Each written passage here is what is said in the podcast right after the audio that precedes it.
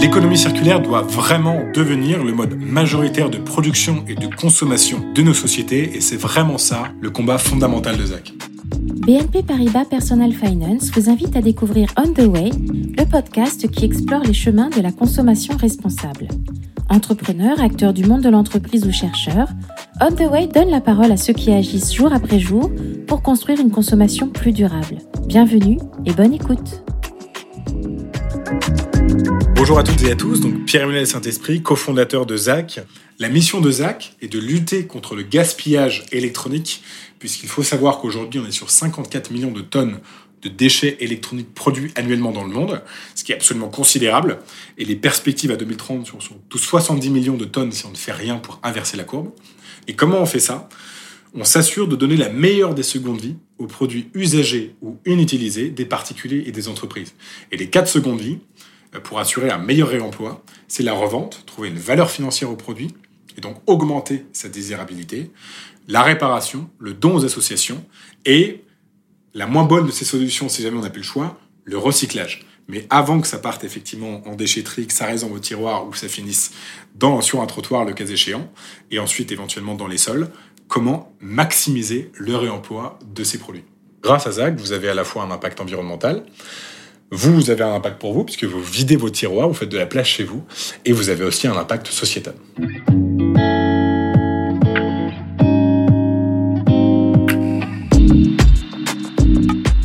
J'ai cofondé ZAC avec euh, Timothée euh, Mével, du coup, mon, euh, mon associé sur le projet ZAC En fait, j'étais en, cours à l'université de Berkeley en Californie avec Timothée. Lui a fait un, un master en entrepreneuriat à, Polytechnique et, était à Super Héros avant. Puis moi, j'ai fait une école de commerce, l'ESSEC. On s'est retrouvés sur le banc de cette université et on devait créer un projet entrepreneurial. Euh, il se trouve que Timothée a proposé cette idée euh, qui venait d'une expérience assez marrante personnelle. Lorsqu'il était petit, il était responsable du compte eBay de la famille. Euh, son père lui avait dit, ben voilà, euh, revends tous les objets dont on ne se sert plus familialement parlant, et puis euh, ce qu'on va obtenir de cette revente, tu pourras en garder une partie. Timothée m'a proposé ce projet qui était à la fois intéressant pour commencer à creuser le, le, marché, creuser l'idée, etc. Et puis qui avait une fibre environnementale puisqu'il s'agissait de favoriser la revente de produits qui ne servaient plus. Et c'est comme ça qu'on a commencé à travailler ensemble, qu'on s'est plus entre guillemets jamais séparés jusqu'à jusqu'à aujourd'hui. derrière, on a continué à travailler sur le projet de retour en France. On a été accéléré dans l'incubateur du Nouma, qui était à l'époque dans le, dans le chantier, et puis accompagné pas mal d'entreprises euh, qui se lançaient. C'est d'ailleurs Nouma qui a accompagné Back Market aussi, un des leaders des produits euh, euh, de la revente de produits reconditionnés qui s'est lancé en 2014. On terminait nos études. On a vraiment lancé cette entreprise pendant nos études. Moi, je terminais une alternance dans un cabinet de conseil. Timothée terminait son master. Et progressivement, on a décidé vraiment de se consacrer à 100% à ce projet, c'est notre premier emploi, pour euh, voilà, tenter euh, pas mal de choses et puis donner euh, une vraie existence de société, parce qu'on a créé la société en mai 2016. Le premier cabis a été obtenu en mai 2016, et, c'est là où a été vraiment le, le, point de départ, on va dire. On avait 22, 23 ans, le point de départ de cette aventure entrepreneuriale.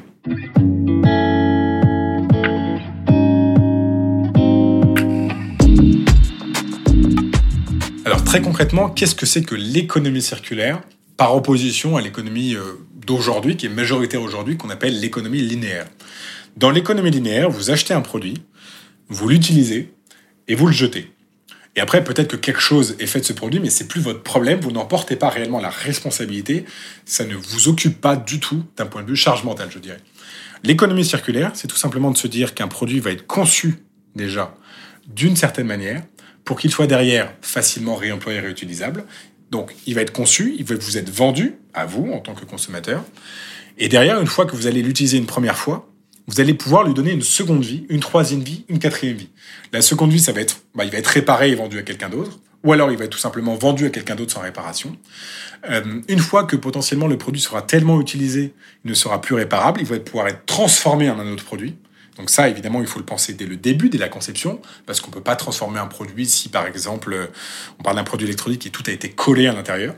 Mais il va être transformé en autre produit, et puis, in fine, vraiment, 20 ans, 30 ans, 40 ans après, donc on parle de durabilité, il va être recyclé, mais il va être bien recyclé, et ça aussi, ça aurait été pensé dès le départ.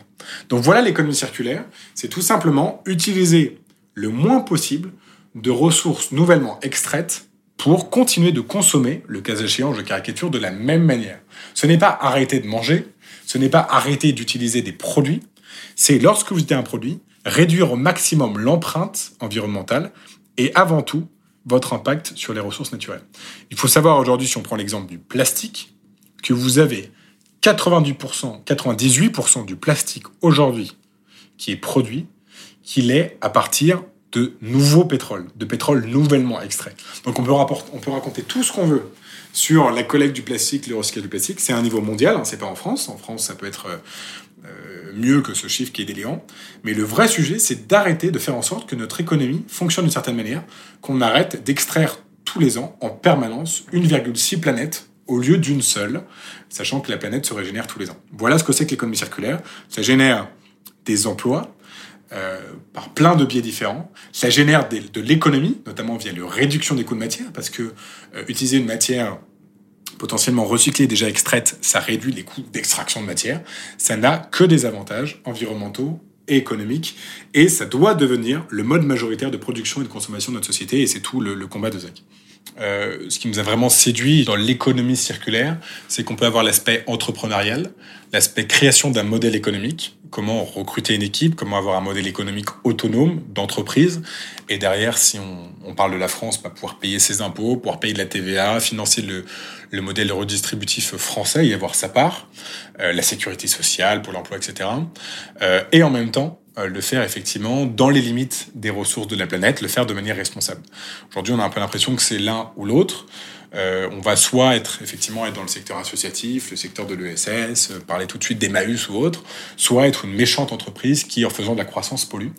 Et l'économie circulaire nous semblait incroyable et un peu une solution miracle, limite tellement inattendue euh, ou hypothétique, tellement euh, parfaite d'une certaine manière, pour réconcilier les deux. Et donc ça, euh, on avait ces deux aspects-là en nous, cette volonté entrepreneuriale de créer une entreprise, de, de, fonctionner de manière autonome, assez libérale pour utiliser un gros mot, on va dire, mais créer un modèle autonome, créer une équipe qui fonctionne autour de, de valeurs communes. Et en même temps, effectivement, euh, à chaque fois qu'on faisait un euro de chiffre d'affaires, euh, bah, quelque part apporter sa pierre à l'édifice du euh, respect de la planète et des ressources naturelles. Et c'est vraiment ça qui nous a convaincus très jeunes.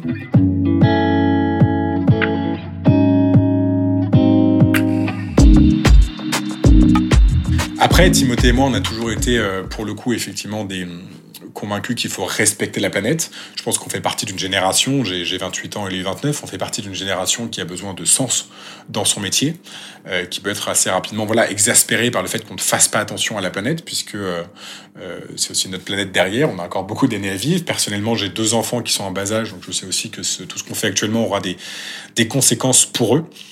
comme dit Saint-Exupéry, on, effectivement, on, hérite de la planète de nos parents et puis derrière on la transmet à nos enfants, on la possède pas d'une certaine manière. Et donc on a peut-être voilà de cette génération euh, c'est important pour nous de travailler dans des métiers qui ont du sens et de respecter effectivement les ressources naturelles. Lors d'un séminaire de ZAC avec nos équipes, on est allé euh, nettoyer des plages. Euh, on a aussi fait du nettoyage des mégots dans Paris. Voilà, c'est quelque chose qui unit l'équipe, des valeurs autour desquelles on se, on se retrouve c'est vraiment important aujourd'hui, effectivement, euh, je pense, pour, pour, notre génération, et d'ailleurs pas juste notre génération, il y a beaucoup de personnes un peu plus euh, âgées, entre guillemets, si je puis me permettre, qui réfléchissent à des réorientations actuellement, euh, d'avoir du sens dans son travail, de pas attendre 10 ans, 15 ans avant de se dire bah, pourquoi, pourquoi je travaille, quelle est ma mission, pourquoi suis-je fait d'une certaine manière. donc c'est vrai que c'est une grande chance, et, je la souhaite à, au maximum de personnes, de trouver rapidement un alignement en fait entre son travail, ses convictions et un alignement se ressent, c'est-à-dire qu'on est heureux d'aller au travail, on est heureux des, euh, différentes étapes qui sont franchies, alors que sinon il y a peut-être un côté un petit peu robot ou un côté un petit peu frustré assez rapidement, il y a besoin de changer de, de travail assez, assez souvent.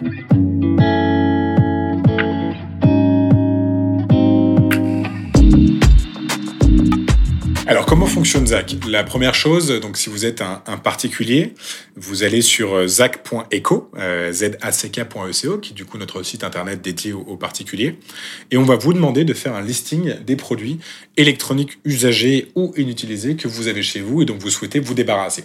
Vous avez pas mal de petites icônes qui vous permettent de vous y retrouver, une icône d'ordinateur, d'un appareil photo, d'un câble. Euh, vous avez vraiment l'ensemble des produits électroniques qui sont proposés dessus, et pas uniquement les produits, euh, on va dire, de de, valeurs auxquelles tout le monde pense aujourd'hui lorsqu'on parle de, de reconditionner ou de recyclage. Euh, derrière, notre moteur de recherche va vous dire ce qu'on peut faire de ces produits. Est-ce qu'on peut les revendre? Est-ce qu'on peut les recycler? Est-ce qu'on peut les donner à des associations? Et c'est vous qui allez choisir. On vous fait une recommandation, mais c'est le particulier qui choisit in fine quelle est la meilleure seconde vie qu'il souhaite euh, donner à son produit. Ensuite, on va vous proposer de télécharger une étiquette euh, postale après que vous ayez rempli vos informations sur votre compte client ou euh, une étiquette relais colis si vous préférez. Vous allez mettre tous vos produits dans un petit colis, un colis assez classique, euh, déposer ensuite ce colis à la poste ou en relais colis et sous 30 jours maximum, on va traiter vos produits, faire l'inventaire, bien vérifier ce qui est arrivé, faire le diagnostic des produits, revendre les produits qui sont valorisables, c'est-à-dire qu'ils ont une valeur financière, et recycler les autres en France dans le respect de l'environnement avec partenaires certifiés. Et on revient régulièrement vers vous en vous envoyant des mails pour vous tenir au courant du, du, processus. Sous 30 jours maximum, du coup, vous êtes aussi crédité sur votre cagnotte en ligne, un peu euh, pour ceux qui connaissent comme un Lydia ou un Pumpkin ou un compte bancaire BNP, tout simplement. Et vous allez avoir la possibilité soit de virer l'argent sur votre compte en banque ou de soutenir une association euh, tous les ans, en fait, Zach fait un concours euh, pour euh, d'associations pour en soutenir trois, pour pas trop diluer nos efforts et pour les soutenir concrètement. Alors, on les soutient par des dons de matériel, mais aussi par des dons financiers. Aujourd'hui, on en a trois. On en a une qui euh, qui luttent contre la fracture numérique, donc qui forment des personnes tellement éloignées du numérique que c'est très difficile pour elles de vivre au jour le jour, pour faire des déclarations d'impôts, pour euh, booker un rendez-vous médical sur Doctolib ou autre. On soutient une association qui fait de l'économie circulaire dans, du, dans le mobilier, donc euh, qui permet de donner une seconde vie à plein de meubles qui sinon partent à la décharge, et qui au passage emploie des gens qui sont aussi éloignés de l'emploi. Et puis on va avoir une, une association qui lutte pour l'insertion professionnelle de réfugiés. Voilà. Donc vous avez la possibilité aussi d'avoir un impact social grâce euh, à l'argent, je dirais, généré par l'économie circulaire. Donc ça, c'est pour la partie particulier. Je fais la transition en disant que les particuliers peuvent recommander leur entreprise euh, à ZAC. Euh, donc, par exemple, aller voir son office manager ou son responsable de l'IT en disant bah j'aimerais beaucoup que mon entreprise, parce qu'on est citoyen mais on est aussi collaborateur, rentre dans la boucle de l'économie circulaire. Et pour ça, est-ce que tu as vu Zach qui va permettre de donner une seconde vie à l'IT usager, pas seulement du bien mais aussi d'entreprise et comment ça se passe pour l'entreprise? On va collecter partout en France euh, tout le matériel informatique, pareil, usagé ou inutilisé. Donc nous, on fait un inventaire très précis de tous les produits que vous aviez euh, stockés dans un tiroir, vous aviez caché au regard de vos collaborateurs. On vous fait un inventaire très précis de tout ça et on va vous dire pareil ce qu'on peut en faire. Ça, on peut le revendre, ça, on peut le réparer, ça, on peut le donner, ça, on peut le recycler. Tout le processus se met en place, euh, effectivement, tous les produits vont être rentrés dans leur seconde vie. Et au bout de 30 jours, on envoie un rapport financier en disant, bah voilà, grâce à, à l'économie circulaire, ces produits qui ne vous euh, ne servaient plus et même vous prenez de la place, on a pu euh, le revendre, on a pu le recycler. Si on dit recycler, ça veut dire que c'est de la matière première qui va repartir dans la filière sidérurgie, par exemple. Si on revend ce produit, ça veut dire qu'il va être revendu à un industriel qui va le réparer, le reconditionner et derrière, ça va avoir un nouvel usage. Et donc, ça va permettre euh, effectivement d'éviter euh, de, nouvelles émissions de gaz à effet de serre qui auraient été liées à la production de matériaux neufs ou de, ou de produits électroniques neufs. Mais on en voit aussi, ce qui est très important, un bilan RSE. Euh, Aujourd'hui, il faut savoir que lorsqu'une entreprise fait plus de 500 collaborateurs ou plus de 100 millions d'euros de chiffre d'affaires, il y a des obligations de faire des bilans sur les enfin, des bilans d'externalité financière, donc des bilans qui ne sont pas liés uniquement à l'aspect financier comptable, mais aussi bah voilà, l'empreinte environnementale de la boîte, l'empreinte sociétale, ce qui est fait sur la diversité. Et aujourd'hui, on manque pas mal de solutions lorsqu'on parle d'empreinte environnementale pour vraiment commencer à agir. Donc il y a beaucoup de boîtes qui disent voilà, on va faire des choses, euh, on va faire un bilan carbone et tout, mais une fois qu'on a fait le bilan, comment on améliore? Donc nous, on a une solution simple pour commencer à réduire l'empreinte environnementale de son entreprise. On fait tout pour que ça soit au maximum très simple via l'IT usager. 80% de l'empreinte numérique d'une entreprise est liée au hardware, aux produits électroniques. Donc on peut commencer très concrètement à avoir un impact. Mais derrière, il faut des chiffres pour le prouver. Et donc on envoie ce bilan dans lequel on dit, ben voilà, voilà le volume des produits électroniques que vous avez sauvé de la décharge. Euh, voilà le tonnage équivalent CO2. Et voilà, matériau par matériau, ce que vous avez sauvé. Il y avait 10 kilos de cuivre, 30% de... Euh, euh, je sais pas moi, effectivement, de, lithium. Et ça, c'est visuel. On envoie aussi un kit média pour que l'entreprise puisse collaborer, enfin, plutôt communiquer, pardon, en interne, en externe. Euh, comme on est labellisé par l'ADEME, entreprise engagée pour la transition écologique, on délivre aussi un certificat de lutte contre le gaspillage des produits électroniques. On, évoque aussi l'impact sociétal, le nombre d'heures financées en insertion professionnelle. Les personnes qui travaillent sur l'inventaire des produits ZAC, effectivement, sont en insertion professionnelle et passent à peu près un an sur centre logistique pour réapprendre euh, les codes de l'entreprise avant de retrouver un job plus pérenne dans une grande entreprise ou une entreprise autre. Et donc, effectivement, comme nous, on finance ça via l'inventaire, eh ben, l'entreprise a directement euh, un impact sociétal. Et ce rapport est intégrable en totalité dans euh, ces fameux euh, bilans qui sont demandés lorsqu'on fait un audit extra-financier. Donc voilà tout le, le, processus qui peut à peu près 30 jours. Grâce à ça, vous luttez très concrètement contre le gaspillage des produits électroniques. Vous avez un impact sociétal et vous pouvez rééditer l'expérience aussi longtemps que vous pouvez et que vous le voulez, puisqu'il n'y a pas de minimum de collecte.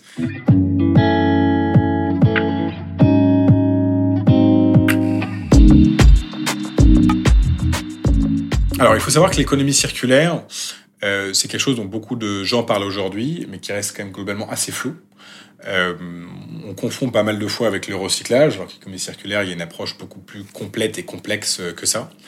Et comme on a été d'une certaine manière depuis toujours biberonné à l'économie linéaire, bah lorsqu'on fait lorsqu'on crée un système d'économie circulaire, on se heurte à beaucoup de barrières. Les barrières, quelles sont-elles? La première, elle est vraiment liée euh, au fait qu'il y a une énorme distorsion entre la valeur réelle d'un produit usagé, donc d'un produit de seconde main, on va dire, et la perception que le consommateur a de son produit. Donc, il y a une première barrière qui est liée à la réalité du marché de l'économie circulaire. Euh, tant qu'il n'y aura pas énormément de produits qui vont être rachetés par des industriels pour être réparés, réemployés, reconditionnés, sur plein de verticales différentes, et pas uniquement que les produits électroniques, mais aussi évidemment euh, dans la mode. Alors, on a l'exemple de la mode avec Vinted qui fonctionne bien, mais sur plein d'autres secteurs, euh, si vous n'avez pas quelqu'un ou une entreprise pour racheter des produits usagés, vous n'avez pas de, modèle économique. Et donc, un intermédiaire comme Zach, qui essaye de fluidifier tout ça, ne pourra pas proposer un prix. Et donc, le biais cognitif est énorme à ce niveau-là pour qu'un particulier se sente en confiance pour vraiment faire de l'économie circulaire. La deuxième chose, c'est que euh, un, motif de conviction important de l'économie circulaire, c'est qu'effectivement, notre planète est en danger. Or, aujourd'hui, la seule chose, euh, malheureusement, qui vraiment va convertir l'acte d'achat ou euh, de revente d'un produit, ça va être le prix. Euh, on peut avoir des convictions fortes en disant effectivement, euh, je suis convaincu qu'il faut agir pour la planète, je suis convaincu qu'il faut que je change mon mode de consommation. In fine, le consommateur, lorsqu'il est devant son ordinateur, qui va acheter sur, qui va cliquer pardon sur acheter ou autre, le facteur numéro un dans toutes les enquêtes, que ce soit une population extrêmement convaincue, une population moins convaincue, ça va être le prix. C'est pour ça qu'il ne faut pas opposer le côté écologique et le côté économique, parce que sinon, ça restera toujours 5% de la population, 5% de convaincus, 5% de personnes qui sont OK pour vivre en zéro déchet, qui sont OK potentiellement pour changer tout leur mode de consommation. Et la plupart du temps, on se rend compte que c'est des personnes qui peuvent se le permettre financièrement. Donc il faut vraiment allier les deux, puisqu'il y a un autre biais cognitif qui fait que lorsqu'on va acheter, on s'occupe uniquement du court terme, les sujets de long terme, tant qu'ils ne nous tombent pas dessus, ne sont pas pris en considération dans l'acte d'achat de demain. Le biais cognitif est, on ne considère uniquement ce qui peut arriver tout de suite ou demain. Donc, il ne faut pas poser des changements radicaux pour les citoyens comme pour les consommateurs, qui sont les mêmes personnes, mais si on a un pouvoir public ou si on est une entreprise, mais quelque chose qui euh, euh, se glisse de manière fluide dans les comportements des consommateurs sans leur donner l'impression qu'ils sont euh, forcés. Donc ça, c'est extrêmement important et c'est vraiment les barrières qu'on a qu'on a pu expérimenter chez Zach sur un modèle B2C. Et ces barrières se lèvent petit à petit, déjà parce que donc sur le, le segment B2B, les entreprises n'ont plus le choix. Euh, elles ont de plus en plus de contraintes. Euh, il y a la loi anti-gaspillage qui est passée effectivement l'année dernière pour lutter contre le gaspillage globalement de tous les produits et pas seulement des produits alimentaires qui, euh, qui relevaient d'une loi intérieure. Il y a l'interdiction de la destruction des invendus non alimentaires, une feuille de route écologie numérique qui vient d'être votée qui par exemple euh, explique que l'État doit faire en sorte que dans la commande publique il y ait 20% de produits reconditionnés. Donc il y a de plus en plus de euh, de contraintes au niveau entreprise, en même temps que euh, la montée de la conscience des collaborateurs qui demandent que l'entreprise fasse attention. Et donc on apparaît aujourd'hui comme une solution qui prêchait dans le désert depuis 4 ans, mais qu'aujourd'hui une solution simple, facile, et qui en plus rapporte de l'argent, encore une fois le modèle économique, puisqu'en B2B on paye 80% de nos clients aujourd'hui, grâce à la valeur qu'on retire des produits.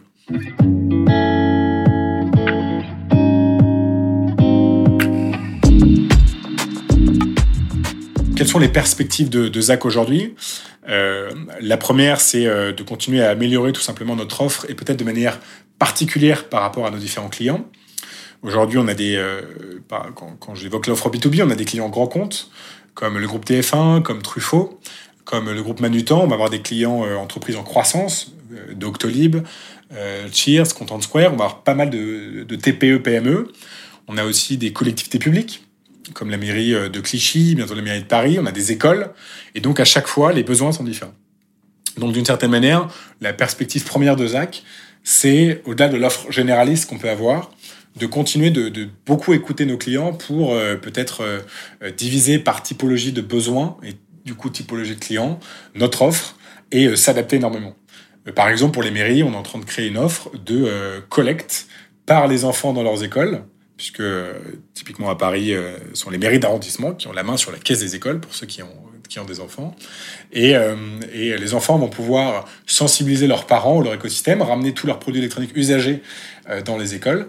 Et l'argent euh, obtenu par la revalorisation de ces produits va permettre de soutenir une asso choisie par les enfants au cours d'un vote démocratique dans, dans l'école. Donc c'est quelque chose d'assez ludique, assez marrant, qui coûte rien à personne et qui permet de sensibiliser sur cette cause-là. On a déjà fait ça pour une charity qui s'appelle le Jane Goodall Institute, pour ceux qui connaissent Jane Goodall, qui est une, une biologiste qui travaille depuis très longtemps euh, pour la biodiversité. Elle est moins connue en France qu'ailleurs, mais euh, le Jane Goodall Institute, qui notamment forme des enfants au respect de la planète, euh, a mis en place une opération où tous les enfants du Jane Goodall en France devaient voilà, faire une collecte de produits usagés. C'est Zach qui opère derrière l'opération.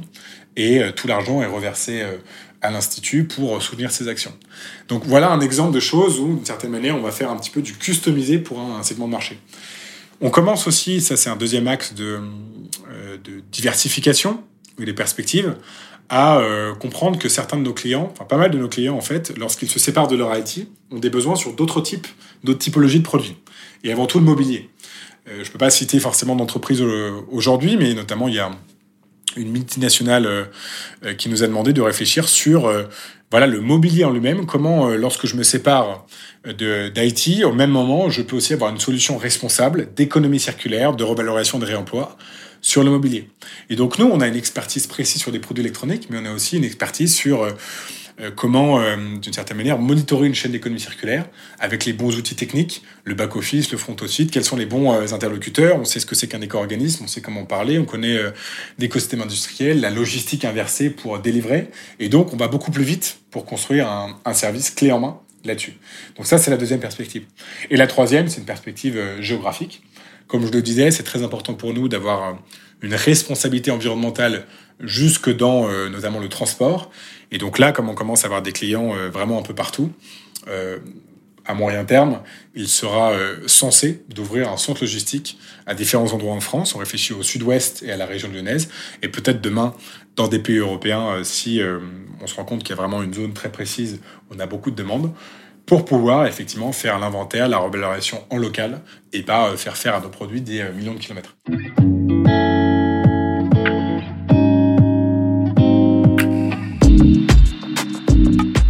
Alors si je devais donner un conseil à un, consommateur, le premier, euh, et peut-être le, plus important, c'est tout simplement de se dire que voilà, il n'y a pas de petits pas. très, souvent, à cause d'un mauvais marketing de l'écologie, et les coupables se reconnaîtront. J'ai ça en rigolant, mais vraiment l'écologie, d'une certaine manière, est vue comme un, un gros mot, euh, quelque chose de très complexe, qui va révolutionner euh, notre façon de consommer, notre façon de, de, se comporter. Et d'une certaine manière, d'un point de vue écosystémique, c'est vrai. Il faudra que beaucoup de choses changent. Mais le problème, c'est que si on oublie la partie cognitive et l'inertie d'un groupe, en fait, on n'arrive à rien et personne ne change. Donc mon premier conseil, c'est de se dire qu'il n'y a pas de petits pas et que tout le monde peut faire un petit peu d'écologie, en tout cas de changer à minima nos comportements, et ça peut avoir, euh, sans qu'on s'en rende compte, d'une certaine manière, un impact important. Donc se dire qu'il suffit pas grand-chose pour changer, euh, on a tous le droit d'avoir de petits péchés mignons, euh, des choses un petit peu pas top d'un point de vue environnemental, mais, mais les mettre en place. Donc ça peut être les choses les plus classiques, mais effectivement, euh, lorsque vous avez le choix entre deux produits qui ont à peu près le même prix, euh, essayez de, se donner du mal pour chercher lequel est le plus durable. Trouver, euh, voilà, il y a un indice de réparabilité sur les produits électroniques qui, qui est du coup inclus dans la loi anti-gaspillage, qui va progressivement apparaître dans les rayons sur certaines typologies de produits comme les téléphones. À prix égal, favoriser, faire l'effort de regarder, favoriser ça. lorsque vous avez un produit qui marche plus, au lieu de s'énerver de le foutre directement ailleurs à la poubelle et racheter du neuf, se renseigner si c'est pas hyper simple de le réparer. Vous allez gagner d'un point de vue argent, et puis c'est aussi grisant de réparer un truc, se dire qu'on est un peu un MacGyver. Attends, j'ai réussi à réparer mon truc, euh, et puis je l'ai fait tout seul, et puis ça s'est résolu plus rapidement que si j'avais, euh, je m'en étais débarrassé, parce que pour m'en débarrasser, il faut que quelqu'un vienne le chercher. Pendant deux semaines, j'en ai pas, etc. Donc réfléchir à tous ces trucs qui font que sans changer votre quotidien, même potentiellement en l'améliorant, vous pouvez faire du durable et de l'économie circulaire. Donc recherchez tous ces quick wins où, euh, sans vous marketer écolo, vous allez faire ça de manière euh, intelligente et vous allez euh, tout simplement y gagner aussi. Tout en, euh, si vous avez pour le coup du temps pour le faire, réclamer de vos dirigeants ou de votre entreprise, donc dirigeants dans l'entreprise ou dirigeants tout simplement à niveau national. Là, il y a les régionales qui arrivent, d'un point de vue aussi élection présidentielle, réclamant d'être aidés sur ce sujet, que ça devienne un sujet vraiment au cœur. Comment faire de l'écologie sans diviser, sans faire en sorte que ça soit tellement complexe, que ça soit utopique et impossible à faire, mais réclamer des dirigeants qui pensent à des solutions intelligentes, mais qui ont un vrai impact pour prendre ce sujet euh, en compte. Retrouvez tous les épisodes d'On the Way sur vos plateformes de podcast habituelles et sur le site personal-finance.bnp Paribas. Les liens et références cités par nos invités sont à retrouver dans le texte d'introduction de chaque épisode. Et si vous souhaitez témoigner à notre micro, écrivez à nicolas.meunier at bnpparibas.com. À très bientôt!